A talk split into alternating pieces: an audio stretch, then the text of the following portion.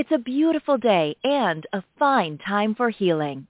Podcast host Randy Fine, a narcissistic abuse expert and the author of the groundbreaking book Close Encounters of the Worst Kind and the captivating memoir Cliff Edge Road, invites you into her sanctuary, a place where your physical, emotional, and spiritual well-being are all that matter. So put your feet up, relax, and enjoy today's show. And now, here's Randy. Good morning. Thank you for tuning in to listen to A Fine Time for Healing. And I am your show host, Randy Fine. Wow, it's another Friday. We are into June. Um, it's just truly amazing how quickly time is going. But it's all good because we're moving out of this horrible confinement and uh, pandemic and mask wearing, which I'm really relieved about. Um, can you imagine becoming your own medicine and freeing yourself from the toxic effects of past trauma? Would you like to live a more empowered life by healing at the root level? Today's special guest, Irene Lyon, a nervous system expert and somatic neuroplasticity expert or neuro, nervous system. Yeah, she's a specialist of one and an expert of the other, says that it's totally possible. She has a knack for making complex info easy for all of us to understand and apply to our lives.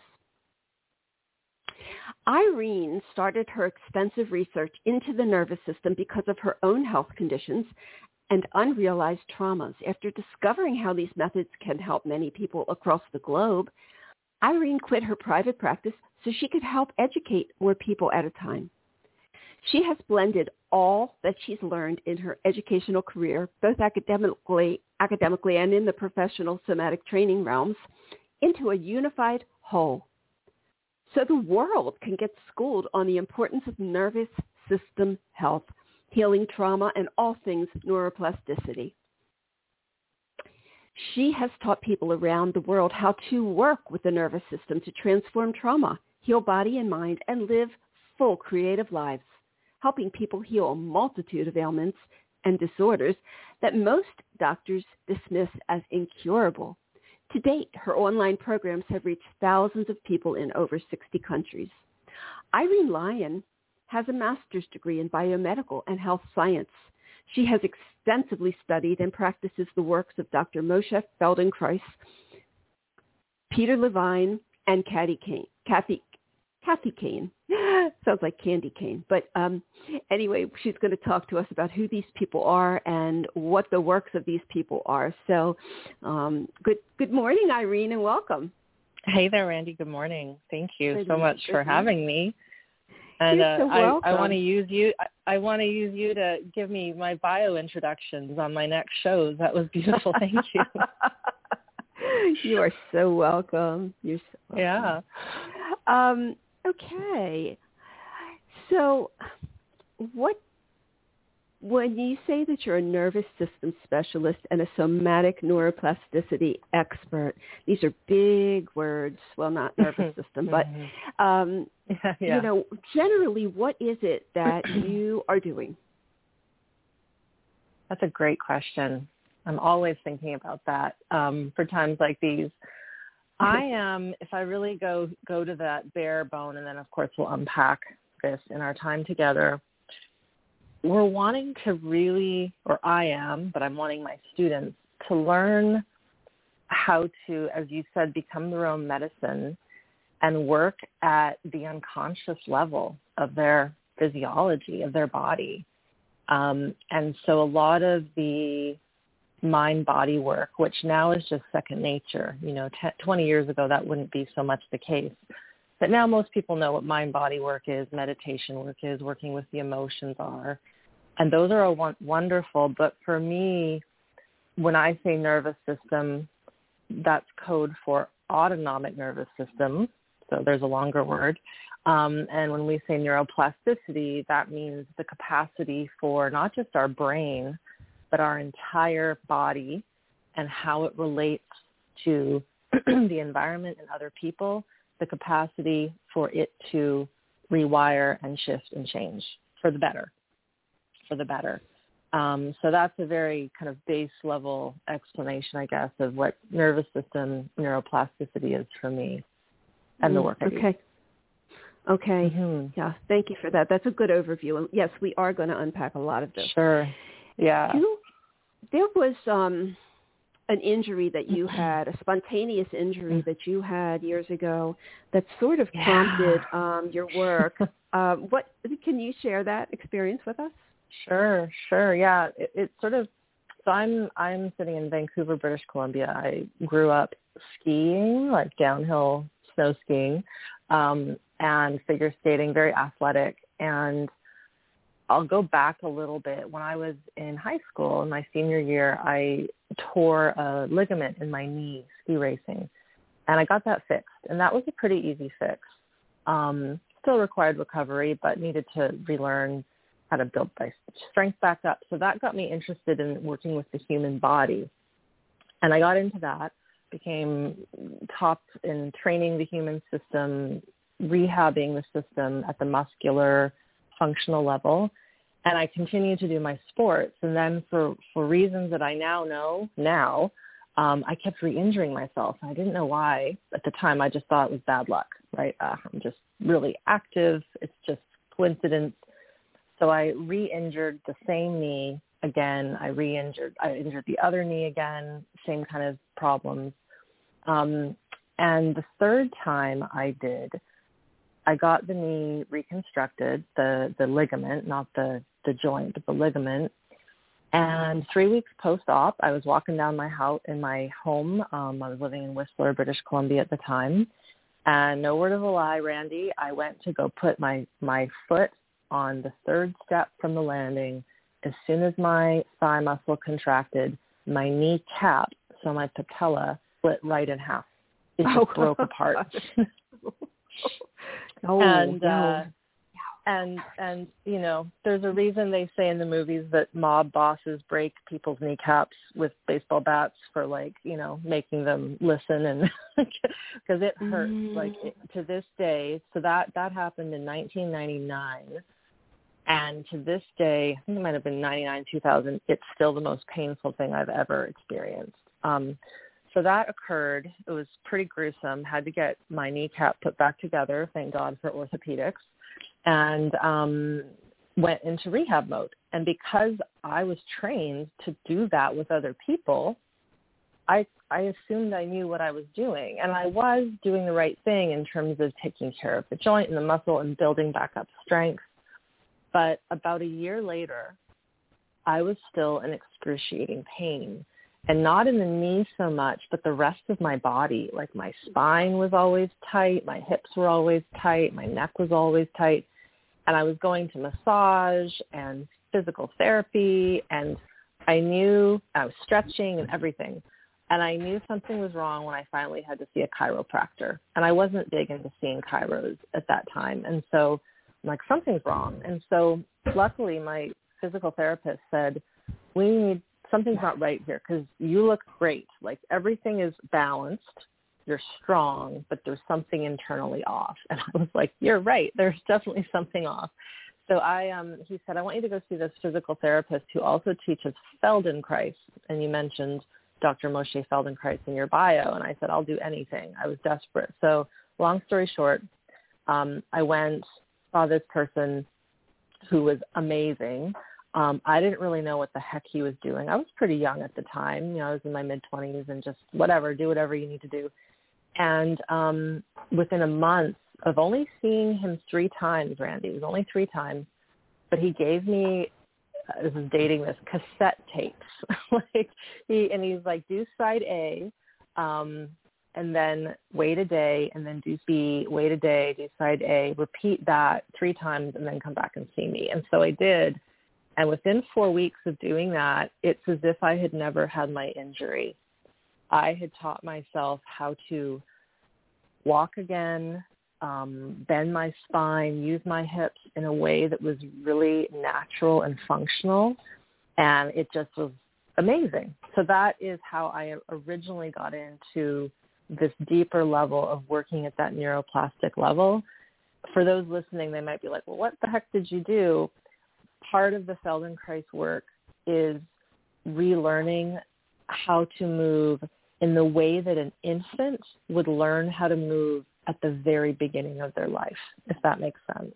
Mm-hmm. So rather than sitting on a machine and pumping weight, I was on the floor learning how to roll my head properly, learning how to roll over with my pelvis properly, but not in a way that was using force, but was using curiosity, attention.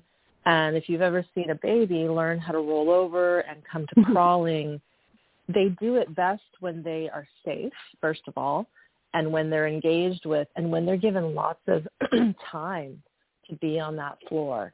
And um, that's essentially what I did for those four weeks. Um, to be honest, once I felt a bit better, I was pretty young. I kind of forgot about it. And then it wasn't until I was back in Canada, I was in Australia at the time. That's another story. Um, I got back to Canada and I'm like, I need to learn this stuff.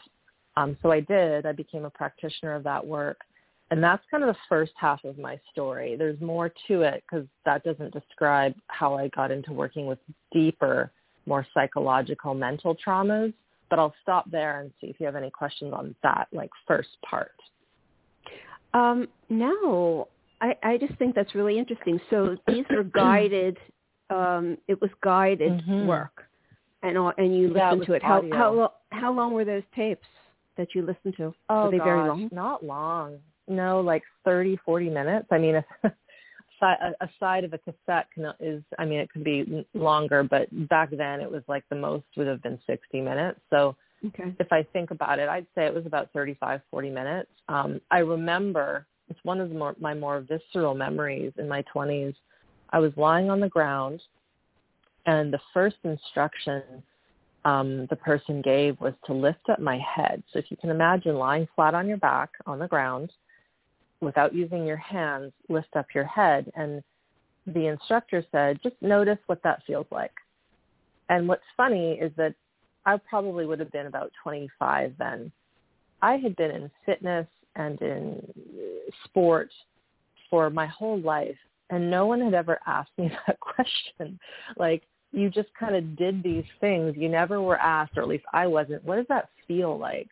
Like, how heavy does your head feel when you do that? I'm like, okay, I'll just feel that. And I do the, the movements of of what I went through, which was bending the spine in different ways and using the hips and all that.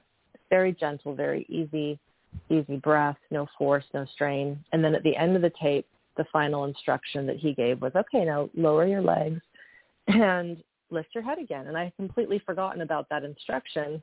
And this is where it got me, where I was like hooked. I went to lift my head and no word of a lie, Randy, it felt like my head had no more weight in it. Oh it wow. was like lift, it was like lifting a feather. And I remember I was actually doing my master's. Yeah, I was doing my master's degree then in Australia. So I was living in a dorm room, you know, in my mid twenties. I had no space but to lay down and that was it. And I, I just, I remember lifting my head, feeling it, feeling like nothing. I bursted out laughing because I was just giddy because it was such a crazy experience. And I just remember lying there staring at my ceiling going, what just happened? Like what just happened? What I did was really not that hard. And yet all of a sudden this, so I did that and I got hooked. And over the course of those four weeks doing a few other of the, the lessons that they gave me on these cassette tapes, um, my whole body felt that way. I stopped stretching. I stopped lifting heavy. I still was lifting weights, but I wasn't doing all the stupid rubber band things and working on my core. Like I left working on the core, all of it. And I was stronger after those four weeks. That is incredible. Wow, I'm Yeah, so curious. Yeah, curious it's one-. It's wonderful work. It's wonderful work. It's just doesn't it hasn't had enough I don't want to say press, but it's not like um it's a very difficult kind of work to describe, I'll be honest, because it's not it, when you're doing it, you're kind of it looks like paint's drying. Like it's really small, it's really subtle. Mhm. Um, some of the more advanced parts of the Feldenkrais method are quite robust. The founder, Dr. Feldenkrais, was a judo master. He was the first man in Europe to get a black belt in judo. He studied with the founder of judo. Um, and so, he, it, you know, the, the work when you really get into it is like an, an applied martial art. You get into rolling and tumbling and all these things, um, but the beginning steps are very small. Like I said, the way a human being would learn how to walk, move, all those things. So so interesting. Okay, mm-hmm. so you said mm-hmm. there's so you said there's more. All right. Yeah. So let's move on. let's move on to more. So, yeah. Okay. Yeah. So I so I um, got back to Canada, um, finished my master's work, and went back into the fitness world. Like that's kind of what I thought my job was going to be, but I was working out one day and I, I tweaked a muscle in my back, I think, probably doing a squat. I really don't know what it was, but I was like, ouch, you know, I need to get back to those less those cassette tapes. Like, where are they? And I had moved and I had lost them. I'm like, damn, where are they? And so luckily at the time, Google had just come alive on the world scene. So I looked up Feldenkrais and I looked up you know, just what, where I can get more of this. And it was, I think, divine timing in that there was a training, a professional teacher training starting where I lived about, you know, five hours away, um, a professional training about four months after I tried to find these lessons. And on a whim, I was like, I need to study this so um, I, I continued for four years working in fitness, um, working in rehab, exercise rehab, and then I studied the Feldenkrais method and did that over four years. It's not a full-time training like medical training, but it's still you know 800 hours over four years. Did that, loved it. Oh my God, my body was incredibly well tuned after that four years of study, and started practicing and I started practicing in um, all sorts of manners with athletes because um, I was in Whistler, so lots of high-level folks, but just your general folk too, or who are having back pain and neck pain and shoulder problems. Um, taught, loved it, and then this is where the the the the, the next part comes. It was 2008, and I was working with a select group of people and people in the community, but there was this one summer one month in 2008 where I had all these clients who weren't getting better with the Feldenkrais method.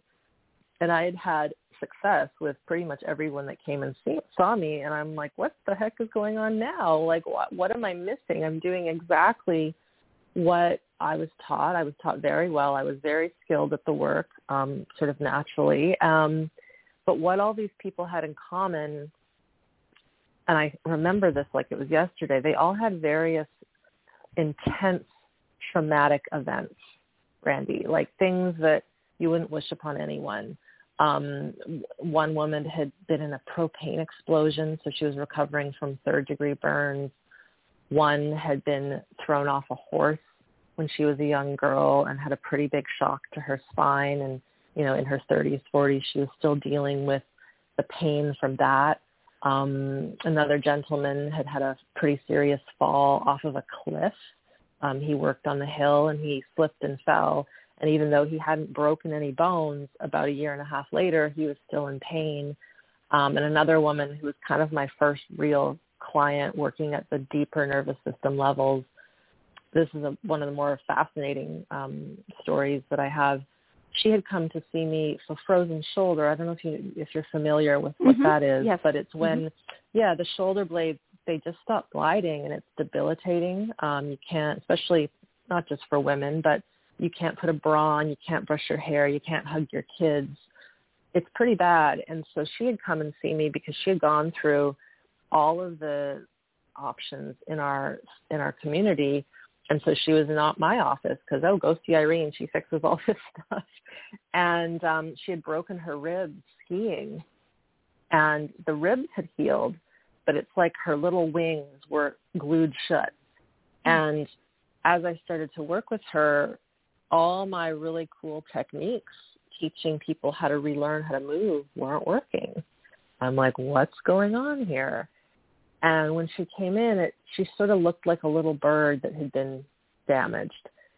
And as I got to know her history more, she had grown up with horrific sexual abuse um, and just really, really bad early circumstances. Um, and that story we can dive into deeper to understand how things get locked in the nervous system. But I was like, I'm I want to work with this. I think I know what I need to do, but I also am not sure. That summer is what led me to find the work of Peter Levine, who you mentioned in the bio. And that work opened me up to see how um, our human systems, we trap traumatic stress. We trap our fight, flight, freeze responses, not just in our brain, but more so in our physiology, in our muscles, in our organs, in our immune systems even. And um, we have a tendency to trap that stuff because of our higher brain, actually. Uh, we don't release the way animals in the wild might. And so I looked into that work and said, well, I guess I have to study this now. so I went and did a training in that in that um, field of work and it completely changed how I practice, but also my own life. Um, it just opened up a whole other, uh, a whole other vista, if you will, of possibility, but also understanding, oh my gosh, this is why all these chronic illnesses and diseases happen and are so prevalent in our society today. So that's, wow. that's the second part. that's the second part. So you know, it's interesting because um, I, I really want to know uh, more about somatic experiencing. I actually yeah. um, put that into my book, Close Encounters of the Worst Kind, in the PTSD chapter for ways mm-hmm. to um, to heal. And mm-hmm. um, so I'm familiar with the concept, but mm-hmm. I really would like to hear it from you know from your perspective. Sure. Yeah. So um, the the work that Peter Levine really uncovered came about when he was um, doing his math or his sorry his PhD in biophysics of all things. He was at UC Berkeley in the late six late fifties, late and sixties, and um, he was kind of known as the the the woo woo guy back then. We would call it woo woo. Um, mm-hmm. Where people would go and learn breathing techniques and meditation and relaxation work.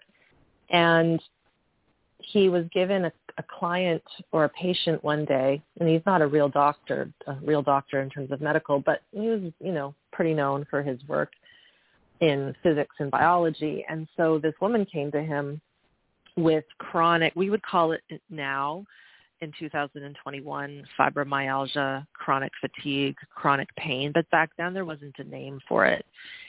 She was just unwell, very depressed, very anxious. Um, and he started doing some work with her and he started to uh, ask her to take some deep relaxing breaths which is so common in the mind body space and it backfired it completely backfired she went into more panic more anxiety and he was like well that was a bad idea i'm sort of i'm shortening the story but what he uncovered was that when she was five she had been held down for a tonsillectomy. And back then, ether mm. was used to put out people. And it's very terrifying if you don't know what's going on to have someone put something over your mouth like they're about to suffocate you. And she fought and fought. And of course, you know, you're five years old, you get held down because they're bigger than you. Um, and so people could extrapolate that to any kind of physical abuse or sexual abuse or attack um, even being in the dentist chair and being held down can constitute this. And so what occurs is when we want to fight and run away from a situation like that and someone forces us to stay still, the physiology inside is still wanting to run. It's still wanting to fight, but it doesn't get to. And so the system goes into what's called a freeze response or a shutdown response. I'm not sure if you've heard of the freeze response, but it's more known these days. I would say 10 years ago, nobody talked about the freeze response. It was just fight, flight. You're running away from a bear or a mm-hmm. tiger. Your adrenaline, right? Your spikes. Right. Um, and we and we use that to describe people under intense work stress right? Or driving and getting cut off by someone on the highway. You go into fight flight. But what is more common in our human society, especially in the Western world, is we shut that down because we can't get that stuff out or we've been trained to not get the stuff out. Mm-hmm. And so what he realized with this first client of hers, and, and this story in greater detail is in all of his books, um, is that she needed to, in her current time as an adult, release the fight, release the flight energy, actually going through the movement of running away and not just imagining, but while he was working with her, her body with the right priming. So it isn't just, okay, pretend you're running now. She had to feel internally the terror, the fear, and that sense of, I got to get away. I got to run. And her body just started running spontaneously in the chair. Like her legs went up and down. Her arms started to go. And after a couple of minutes, she was apparently drenched in sweat and and exhausted, but also um, liberated from that that traumatic stress. She proceeded from that time. Her symptoms got remarkably better. Of course, they did more work than that one session, but a lot of the pain, a lot of the the fear, um, it sounds miraculous, but it completely lifted because that was one of the first, probably the first real insults to her biology as a human um, now, what's interesting is that when we have those things occur to us when we're young, and we, usually don't know it, sometimes we remember, sometimes we don't, we are then more susceptible to other traumas occurring to us because we're a bit shut down. Um, and when we're shut down, our perception of danger and safety is a little off and so then we're kind of you know that is that saying you're like sitting duck. You're like a sitting duck for more things to happen to you over and over again. Um, and we see this when i talk to my when i was in private practice some of this you would just go my god your life has not been lucky. Things just keep happening over and over again. When we really look at it from a neurophysiological level and this fight flight freeze perspective you can trace it back to the patterns of protection and when we're in protection mode, we don't see the world in its full color and we don't see the dangers maybe coming towards us, either literally or metaphorically speaking, or even energetically. Um, so that is a, a, bit of a historical uh, snippet, but also a little physiological piece on what somatic experiencing is. I will say his work is, is wonderful and as most things, it doesn't cover all of the spectrums of trauma that a human uh, is subjected to. Um, and that's where some of my other training after I got into this work come in. But I'll I'll pause and see if you have any questions around that. Okay, sure. I could talk I could talk for five hours, but uh, yeah, yeah. Thank you. Mm-hmm. I appreciate that. I appreciate that. So yeah, so uh, this is all this is just all very fascinating to me, but um, I'm yeah. very familiar with the freeze response because many of the clients mm-hmm. that I mm-hmm. work with experience it. Um, mm. When they get traumatized, mm-hmm. they can't move. They just you no. know they just can't move. They can't think. Yeah. Um, and nope. this happens a lot in the courtroom um, under mm. you know mm. ex- under extreme um, you know, when you're trying to divorce um, an, a narcissist yep. who's an abuser and you are triggered, you, yep. they freeze. They freeze.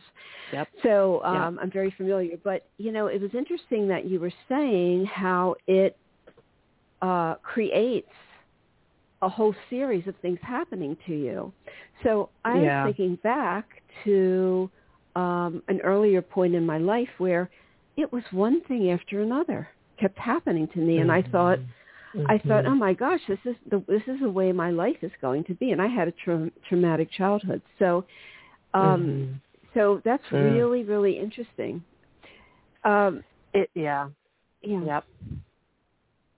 Yeah, what I'll say to that, um, hold your thoughts. I don't, I don't want to forget it. Is mm-hmm. when I mentioned this woman that Peter worked with, you know, that was a one-off event. You know, tonsillectomy, we would mm-hmm. consider mm-hmm. that a shock trauma in our world, just like a car accident would be, or falling, or or Mm-hmm. uh, having a, a big fight. You know, even a physical attack or or, or sexual attack would be considered a shock trauma. Um, but when things are happening under the age of three years old, um, and when they're happening all the time, insidious, incessant in the home life of a child, and even in utero when mama's carrying us, if she is under intense stress, um, that transfers to us, the little person, as danger, danger, danger. The world's a dangerous place. Don't trust anyone. Shut down. You know, get your guard up and soldier on. And how Mhm. that presents in a little human being is varied depending on their circumstance, um, uh, uh, resources that they have um, or not. Um, were there siblings to help? Were there not? And so the the level of diversity that a human being might represent in how their traumas look as adults and the after effects of those early traumas is so varied, which is why it's been so hard. You know, we often say, oh, well, that person was in war, so of course they have PTSD, right? But you often wouldn't say, oh, well, that person had an overachieving father that shouted at them whenever they didn't have straight A's. There's no way that can create PTSD. Well, that's wrong. We now know that that kind of thing can create severe PTSD um, at the physical level, but also emotional level. And so Absolutely. we're Absolutely. just, you know, we're Mhm. yeah, we're just we're just so um, the the word is malleable as kids. People often say adaptable, but kids will it will become malleable to the circumstance so they stay safe. right. Um, and a lot of us choose that word and rather because adaptable is like a positive adaptation to something. But when you're in Mm. that toxic environment, you have to shape shift and become a chameleon to survive. And then that's how we can see people who have had severe early trauma um, thrive because they're so, so able to just do everything, be independent. Um, but then others don't get so lucky and their systems shut down into kind of this chronic illness pattern. Right. Wow. This makes so much sense, Irene. Mhm. Mhm. Okay. So um so that was part two. What's part three? So I We're breaking it down. so um I, yeah, I know, it's great. Um so so I, I studied uh somatic experiencing um and started doing that work and you know, this work is fairly new. You know, if we think about like a practice like medicine, medicine's been discovered and has been perfected and mastered and it's continually being studied, you know, for, for thousands of years. Where this, you know, the the, the 50s, it's fairly new. Um, and so as I started to study, I started to realize, oh, we're missing a few other pieces here. And so one of my uh, colleagues now, but mentor then, Kathy Kain, who you mentioned, she also um, was experienced and fully immersed in the work of Peter's world. Um, she's a trainer at that somatic experiencing level. But what she found is that she was getting a lot of clients with chron- like severe chronic illness, so fibromyalgia, chronic pain, severe migraines, um, autoimmune issues, really terrible gut issues like IBS, Crohn's, um, anxiety, depression, just very severe things. And the traditional kind of model of working with the shock traumas wasn't working because a lot of these people didn't have that big car accident or that, I mean, some of them did, but a lot of them didn't. Um, and what she started to work with was the, the more, that early level, that pre-verbal level I mentioned a second ago. So working at the body, but working at what I have been calling for simplicity's sake, the stress organ level. And so um, when I mentioned fight flight, one of the indicators of that is the adrenal glands, which are these two little glands that sit on top of the kidneys. They produce our stress chemicals. Um, two of them are uh, cortisol and adrenaline. And so when we are in an environment that is unsafe, our little adrenal glands pump out that chem- chemical to try to get us to safety. But let's just say you're in a home where it's, you know, to use your your words, narcissistic narcissistic abuse. Um, maybe mom is upset, depressed. Maybe dad is under stress. Maybe there's some addiction going on. All these things. That little human is going to be just pumping out their stress chemicals, and usually kids don't get sick because they have youth on their side. But what occurs is that let's just say child in that environment grows up, they get out of that toxic family system, and then they're in a good relationship that actually is safe. But then their system breaks down and often people are like, this doesn't make any sense. I'm finally in a safe relationship. Why am I now getting all these health problems or why am I getting anxiety and panic now or depression now? And if you think about those adrenals, they have burnt out they're they are they're they've like lasted so long keeping the guard up and then as soon as they find safety what does the guard do doesn't want to protect anymore and so the system crashes. So that's one thing that she found was that okay these people have exhausted not just adrenal systems but it's affecting the whole body. The gut is worn down because there's never been restorative sleep. So, for example, sleep is a big thing I know in our cultures here. Um, when we don't sleep soundly and in a regenerative, restorative way, over time the body breaks down. The cells don't have a chance to repair. The immune system doesn't get enhanced. So a lot of these individuals, people that had this constant toxic stress growing up, they never had really good regeneration at night and when they were resting usually it's again it's weird it's getting younger but in the back in the day even just 20 years ago people wouldn't get sick until their 60s right? Or you, you'd hear that common thing someone works all their life and then they retire and then what happens within a year? Their health just declines um, or they have a heart attack the next year. And that is indicative to the system going going going and then finally it lets down and then the system just goes i can't do it anymore. So I started to look at this other form of stress, which wasn't shock based, which was more developmental, early trauma based, and how it would impact not just our fear responses, but our entire physiology. And what I learned through that line of mentorship was how to help person restore safety back into their nervous system pathways and back mm. into their stress organ levels. Um, and it's quite complex, but it's literally bringing your focus and your attention to these stress organs. I mentioned the adrenals, but also the brain stem, the gut, um, the heart, the skin, like everything, Randy. Because when we are in an unsafe environment, it isn't just one organ that goes into alert. It's the whole system, right? If you've ever been on a plane and they pressurize the plane to go into at- to go up into high atmosphere, it isn't just one part of your body that feels the pressure, it's the whole plane. You know, that's why your water bottle gets pressurized. That's why your your lotion container might explode during a plane uh, during a plane ride. Um, the cells all get impacted. So when we think of this early trauma and toxic stress, everything's getting impacted. And so that part of my training really opened me up to, oh my goodness, like there's more to it than just working with the memory of that accident, for example. We have to work with the whole system and teach all these organ systems basically how to feel safe again.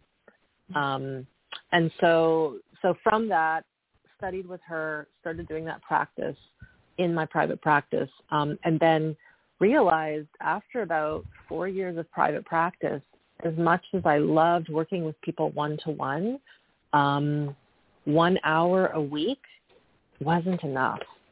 Um, and while it can provide a lot of results, what I was doing with my clients was I was having to teach them theory and the education and homework practices because they had to do this work when they were home as well, not just when they were with me.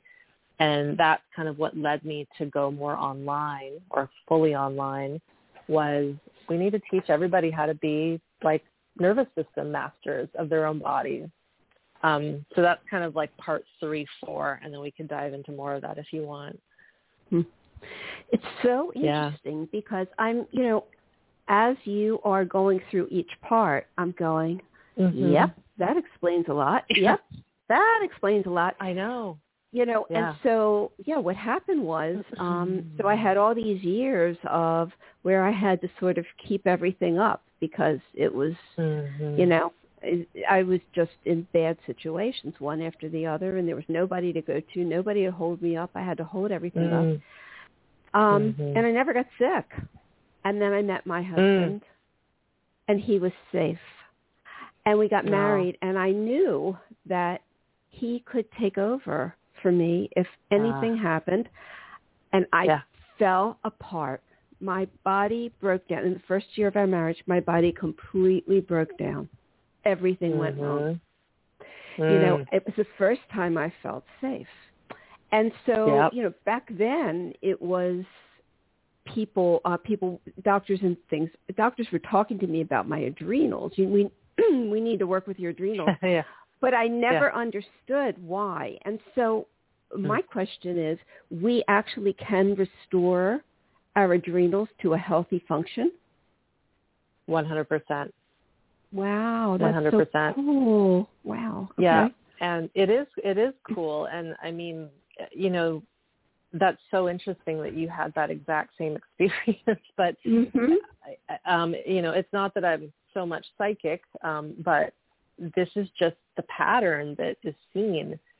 And um, you know, the more and more I talk to people and hear the stories, it's it's like, yep, that's that's that's accurate. yep, that's accurate. But but yeah, the adrenals the adrenals can be restored and here's what's interesting is one of the ways that it's been worked with more so would be through say diet and rest and maybe supplements you know it's a very common thing if you go to um, a naturopathic doctor or someone who's a little more holistic and there's nothing wrong like yes diet is very important and all that.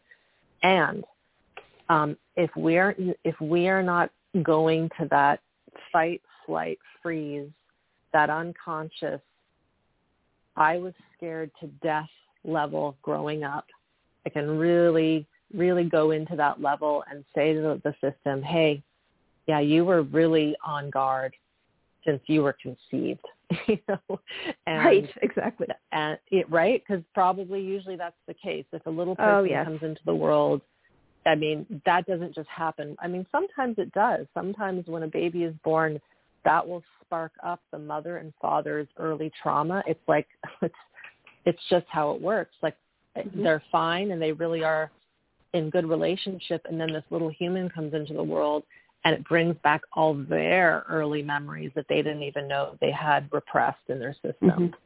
and so there there are instances, but usually it happens in utero.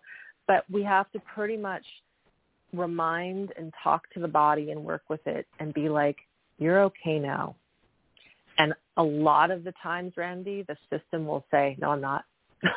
Yes. It'll- and Yep. it, while and while it won't have a voice that comes out of the cells, a- if a person is internally paying attention, the system will go, "How do you know? I can't trust anyone." and and and this is yeah and this is where um education is really important because i don't know the stats to this i haven't done a study on it but i bet you that a lot of people stop their healing journey because of that internal self talk coming from their cells that they're not even aware is there yes and so So something kind of gets, yeah, something kind of gets broken open when a person learns the biology. Because the one thing we all have in common as humans is this biology. We all have stress chemicals. Our blood does the same thing. Our startle responses are just like animals in the wild. And if we understand that, we then can start to listen to that biology but we've kind of um, bleached it out of our way of bringing up kids. It's just never been a thought to to do that. Um, but luckily, with the work all my predecessors have done and that I've worked on, it's like no humans. in this time, in this day and age, they need to understand the deep education and physiology of their systems so that when they are with that safe partner, like you were with your husband, there isn't this, what have I done wrong? It's the, oh, this is that thing happening. Now I have to do this healing. And then they understand because a lot of, um, when I was in private practice, and I hear this in my groups, a lot of the, um, it's usually the husband, not always, um, will be confused. They'll think, well, why are you so sick? There's nothing wrong. Mm-hmm. We have everything we need. You know, get up, like you're fine. And the thing is, is actually the person isn't. Their energy is super depleted, mm-hmm. and they need to have the time to do the work to build back up their fuel tanks, essentially. Right. Yeah, and I don't think mm-hmm. you know I mm-hmm. don't think my adrenals um, ever really started to function properly again because for me, you know, mm. I have to I teeter on a very um, precarious, uh, you know, edge, um, middle, mm. because for me, good stress, really being happy or really being uh-huh. scared ha- affect me the exact same way. I'm exhausted, totally yeah. exhausted. So, you know, this, oh, That's a, this, yeah. this really helps me understand so much. Mm-hmm. Well, what you just said is very common. So um, when we've had that early upbringing with lots of fear, lots of fight, flight, freeze, and then we're out of it, what the physiology codes is rise in heart rate and rise in blood pressure must mean I'm going to die and I have to mm-hmm. protect. Mm. And so if we have a joyous um, thing happen in our lives as adults when we're in a safe environment, the system has coded heart rate up, blood pressure up as bad. And so the person, so this is how people self-sabotage themselves is they have something good happen, but the system is feeling as though that's a danger. And so what does a person do? They get afraid of that joy, of that goodness, and then they shut it down. And right. so they go into the same pattern that they learned when they were young, which which was 100% needed. Like, and that's where we have to really have that knowing of you, your system did exactly what it needed to do when you were five or six or seven. But now that you're 45, you to change that because it's not going to give you the expansion that your system needs mm-hmm. to do the next thing and to and to find all the vitality that is there. Um, the person's like I've seen it so much, and what I've seen is that when a person understands this education and of course the practices that go with it, they're less likely to keep putting themselves back into that soup of toxic mm. stress. There you go. Yep. Mm-hmm. Yeah, awareness is is half the battle. You know, oh, when we, so key. Yeah, it is. You know, I mean, I spent years going from doctor to doctor to doctor, not understanding and not having anybody understand. And you know, as you say, um, you know, as I actually said in the beginning. And it, not knowing makes you feel worse and it it it mm-hmm. increases the, the issues rather than decreasing them when you know i would say to people just explain it to me if i know mm-hmm. i can mm-hmm. work with that so so mm-hmm. these are the three um, techniques that you actually use in your practice are there any more i would say that's the, the main three. And then, yeah, I blend them in ways that are pretty crafty and, and different.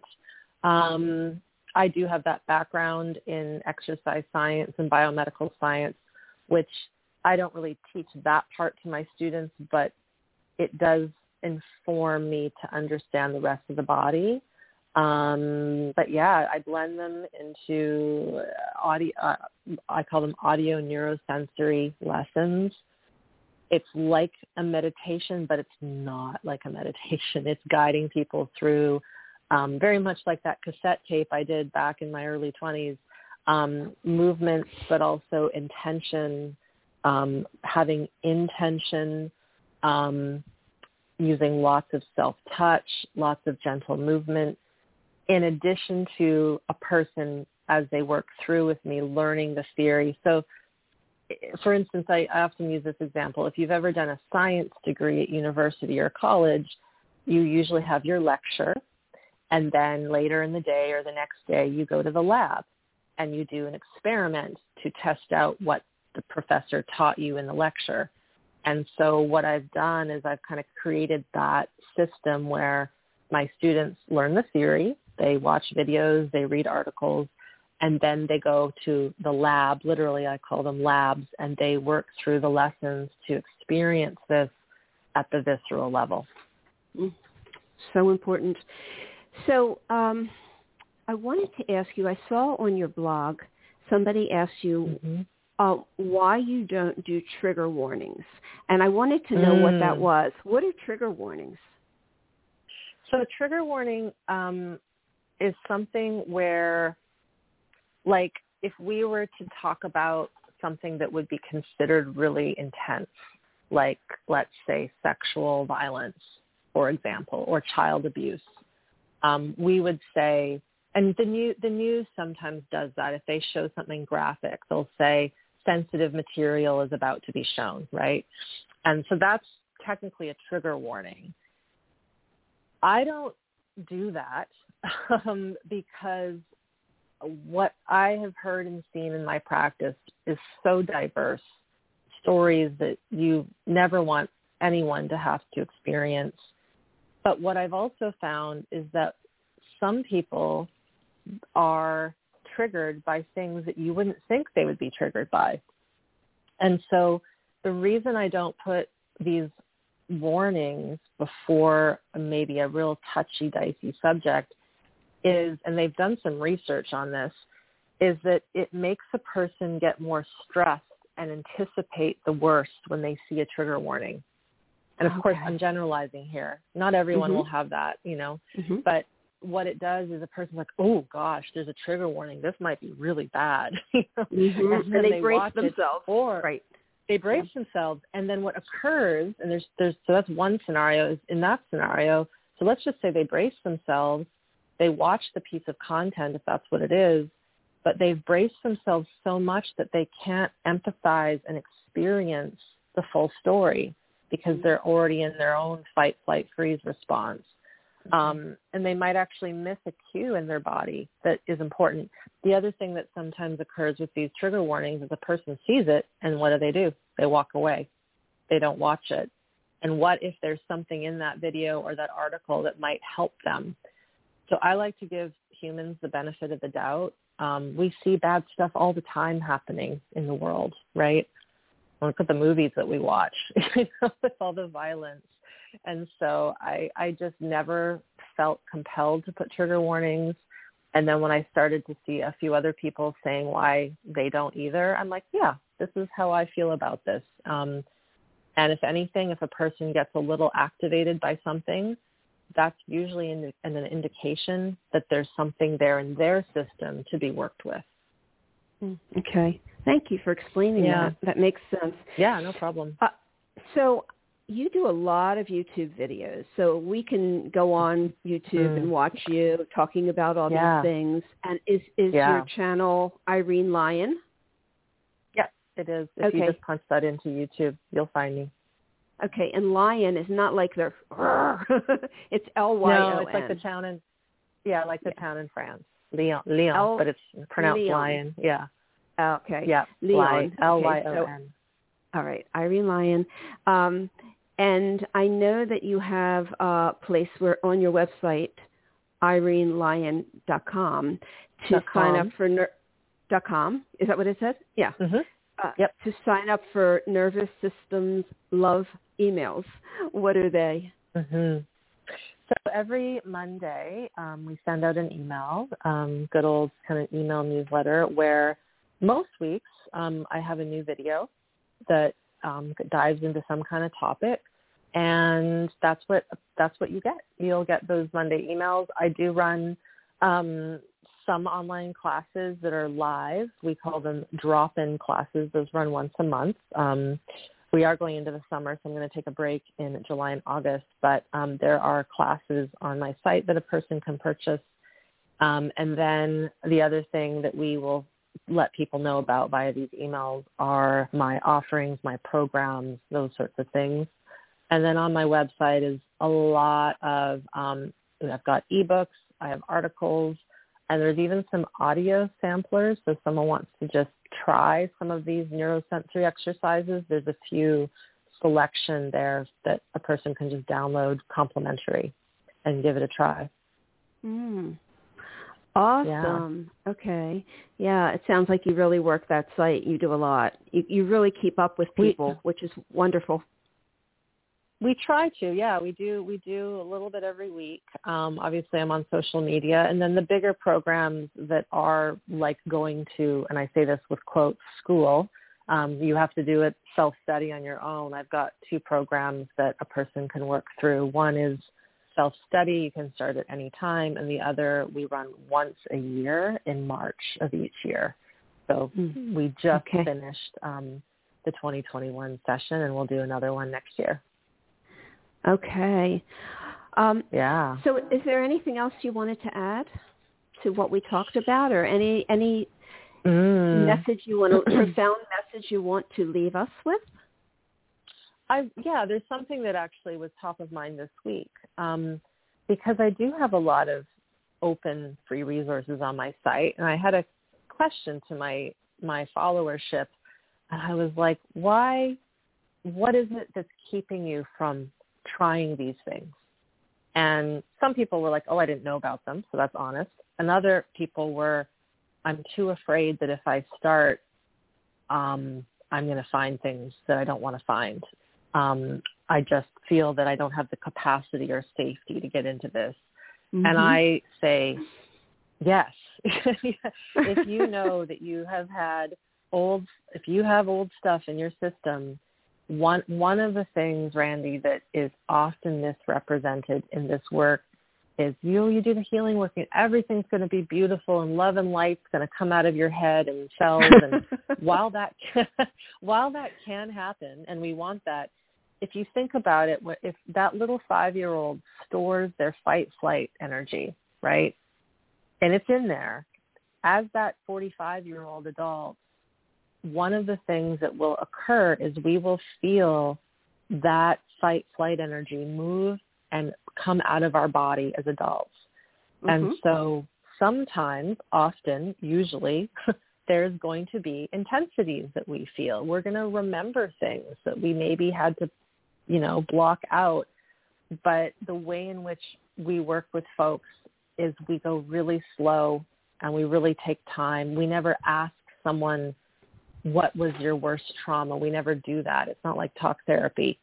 Um, so one of the things that often keeps people from doing this work is the fear of what they're going to uncover. And I say, okay, you're going to uncover it. And what if we build capacity and resource so that when that stuff does come up, you know how to handle it like a boss, right? And that's kind of what we want to do. We want to make sure that a person has the tools to go into that arena to work with these fight, flight, freeze responses, move them out so that they're not stuck in the system. So I say that because there's going to be lots of folks who listen to this who there's going to be an unconscious part that's like, I don't want to go there. And I say, just expect it. You know, the system doesn't want to re-experience pain and suffering. Um, mm-hmm. But part of healing, part of healing this is going in with a higher brain conscious knowledge of I want to work with this because I want to be free. You know, it's interesting that you used the age of 45 um, and explained why, because that's the median age of people who come to me. It is when... Oh, interesting. Yes, huh. it is when people become aware of things if they've been if they've gone through these childhood mm. abuse uh, issues, emotional abuse. Mm. It's when they finally begin to get very disturbed about something and they don't really know mm-hmm. what it is. But it's mm-hmm. that's the median age. Um, and the other thing that you said, I, I was I was smiling. I was really I was smiling while you were saying it because yeah, I yeah. reach I reach thousands and thousands of people, and one of the things I say is you don't have to suffer. You know, we can we can mm-hmm. work through this, and maybe one mm-hmm. if that much, actually will contact me for help. Yeah, and you know, and and so yeah, I, there's a lot of fear around releasing mm-hmm. um, this this bottled up stuff, these effects that uh, happen from childhood. And and I always tell people, you know, your your subconscious isn't going to let it all out at one time. It's not going to be like a huge flood No. where it's all going to come pouring No. out. It's only going to be as No. much as you're ready to look at, you know, and then there'll be another layer and another layer and another layer. So Yep. um, you validated so much of what I experience with my clients. And, oh, I learned so much from you today, Irene. It's great. That's so that's so good. Do I have time to say one more thing? I don't know if we're if if I can Yeah, put one more about a thing that minute. pops Yeah, up. about a minute. Yeah. Okay. Well, I think the generations before us, our parents' generations, it wasn't cool to go to therapy, right? You, you bottled all your your everything inside. Um, and I think I'm 45. That's why I use that age. so, you know, one of the things that I think we need to break out of is this this perfection of oh I don't have any problems I have to keep it all in. We have to change that. And our, sure, our grandparents and parents didn't do therapy and didn't do this work, and that's fine. That's for those of us now at this age. It's our our I believe responsibility to do our work so that the world can heal right? We're in this right. rat race. We're in this rat Mm. race. It's like we got to stop. We got to stop and do this work. So that would be my final thing to say. Oh, I love that. It's a great, great way to um, to end the show. I completely agree with you. I really do. So Mhm, mhm. thank you for that. Irene, it's been such You're a welcome. pleasure having you. And um, I hope that you have a wonderful rest of the day. I know you have a lot more day than I do because we're already at Yeah, noon. I will. yeah, no, it's but your a day's beautiful just day beginning. here, so I, Yeah, good. I will. And it's the weekend, so I'm looking forward to it. Okay. Thank you, All right, Randi. great talking to you. All right. Bye-bye. Bye. Bye. So we are out of time today, but if you have any comments or questions, you can email me at loveyourlife at randifine.com.